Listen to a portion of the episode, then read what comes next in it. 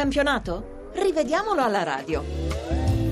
Buon pomeriggio dagli studi RAI di Milano al nostro fedelissimo pubblico. Grazie a Luca Gattuso per la collaborazione in redazione e a Carla Rancati per il lavoro alla console. Partiamo dall'anticipo eh, di oggi a pranzo che ha destato tante polemiche. I partenopei vincono la partita con due rigori realizzati da Higuain, il primo tutto sommato giusto, il secondo surreale. Al quattordicesimo l'argentino segna di potenza dal dischetto a provocarlo Bellomo con un pizzico di ingenuità, il difensore manca il pallone e con il piede destro colpisce lo scarpino destro di, Mertens che non fa nulla per evitare l'impatto, anzi lo cerca, ma il contatto c'è. Al 31esimo Higuain raddoppia di fino sul rigore regalato al Napoli, con 5 secondi di ritardo l'arbitro De Marco, sempre al centro di episodi discussi in questo inizio di campionato, indica il dischetto, probabilmente su indicazione dell'addizionale Mazzoleni, per un mani di Glick, ma il Granata intercetta con il braccio destro accostato al corpo un tiro di Fernandez da distanza ravvicinata. Non c'è fallo e comunque De Marca era piazzato meglio dei suoi collaboratori, toccava a lui e solo a lui decidere. Alla fine del primo tempo Fernandez rischia il rosso con un'entrata in scivolata. È vero che prima colpisce il pallone, ma è altrettanto vero che poi centra in pieno Bellomo.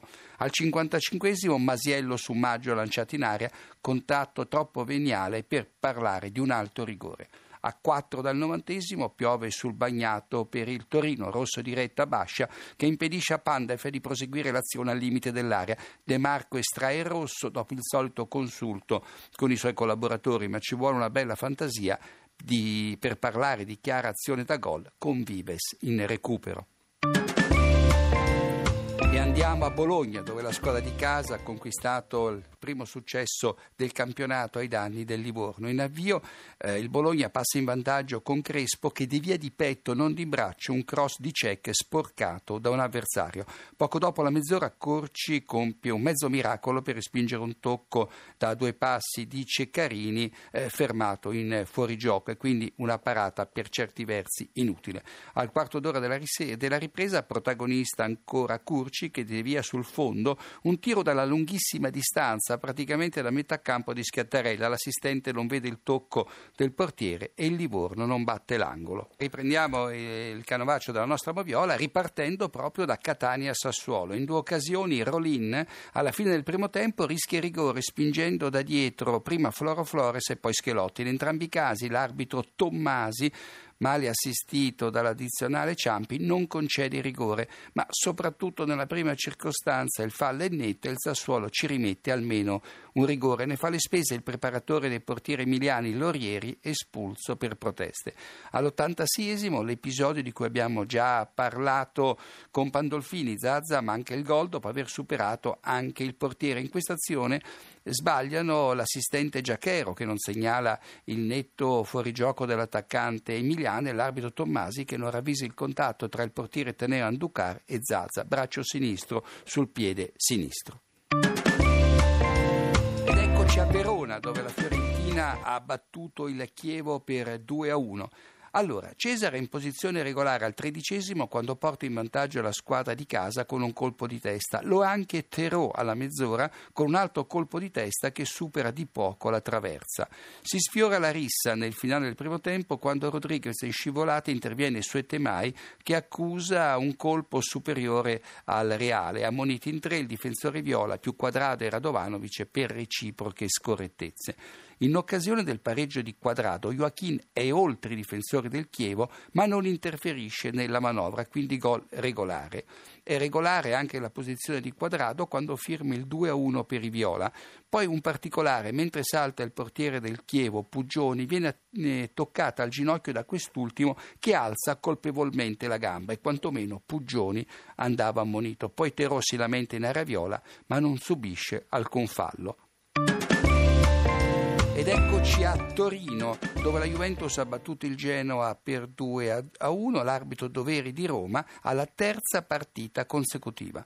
Nello spazio di 5 minuti, Pogba e Tevez finiscono a terra nell'area rosso-blu fra le proteste dei bianconeri che reclamano il rigore, ma l'arbitro Doveri non ci sente. Nel primo caso il francese perde l'equilibrio dopo un contatto veniale con Portanova, nella seconda circostanza Tevez si lascia andare sull'intervento di Biondini che non lo tocca. Inevitabilmente inevitabile il giallo per simulazione quindi qui l'arbitro ci ha preso in entrambi i casi. Ma è solo questione di minuti per quanto riguarda il rigore che arriva al ventitresimo. Biondini sgambetta Samoac e lui ha la punta del piede proprio sulla linea dell'area di rigore, ma l'impatto avviene qualche centimetro prima con la gamba. Ci vuole però lo zoom, l'abbiamo detto, per capirci eh, qualche cosa. Dal dischetto gol di Vidal. Clamorosa la simulazione di Fet Fazidis al 55 nell'area bianconera, a terra senza neanche essere sfiorato, ammonito senza remissione. E infine Tevez di poco in fuorigioco eh, alla mezz'ora della ripresa, giusta la segnalazione dell'assistente. Andiamo a Parma dove la squadra di casa ha battuto il Milan per 3 a 2 e allora vale la pena di eh, cominciare la moviola di questa partita dall'ultimo episodio e poi capirete perché. Parma in vantaggio al 94esimo, in quel momento il punteggio era di 2 a 2, con una punizione di Parolo che filtra tra Birsa e Matri punito un fallo di Zapata su Sansone, ma c'è un particolare. Parolo si porta avanti il pallone di almeno 5-6 metri e quindi eh, è stato agevolato poi al momento della battuta. Già ha fatto una prodezza calciando da oltre 30 metri, immaginatevi se avesse dovuto calciare da oltre 35. Comunque non se ne è accorto nessuno, né l'arbitro, né l'assistente, né il quarto uomo, né gli arbitri di porta. Complimenti a tutti. Tre minuti dopo il gol di Parolo, riannodiamo la moviola di questa partita, l'arbitro Valeri non punisce un mani di Cassani che con il braccio sinistro staccato dal corpo intercetta un colpo di testa di Balotelli. Il rigore per il Milan non sarebbe stato scandaloso. Al 34 Balotelli si incunea tra due difensori avversari e poi si lascia andare senza subire fallo da Parolo, immediato il giallo per simulazione. Al 55 altro episodio discusso nell'area emiliana, Matri, servito da eh, Birsa, eh, finisce a terra dopo aver subito un colpo da Felipe sul piede destro e anche qui poteva starci il rigore per il Milan che poi pareggerà nell'arco di due minuti.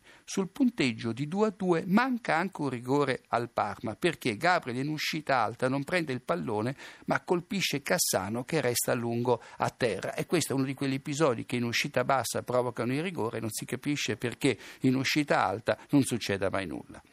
Poi De Jong stende Rosi lanciato in porta. Per l'arbitro Valeri basta il giallo, scatenando le proteste dei parmigiani che volevano il rosso sia per la durezza del fallo che per la possibile azione da gol. Proteste più che giustificate. Ci rimette Lucarelli, il capitano, ammonito per proteste. E poi il gol al 94 con Parolo che batte la punizione almeno 5-6 metri più vicino alla porta difesa da Gabriel.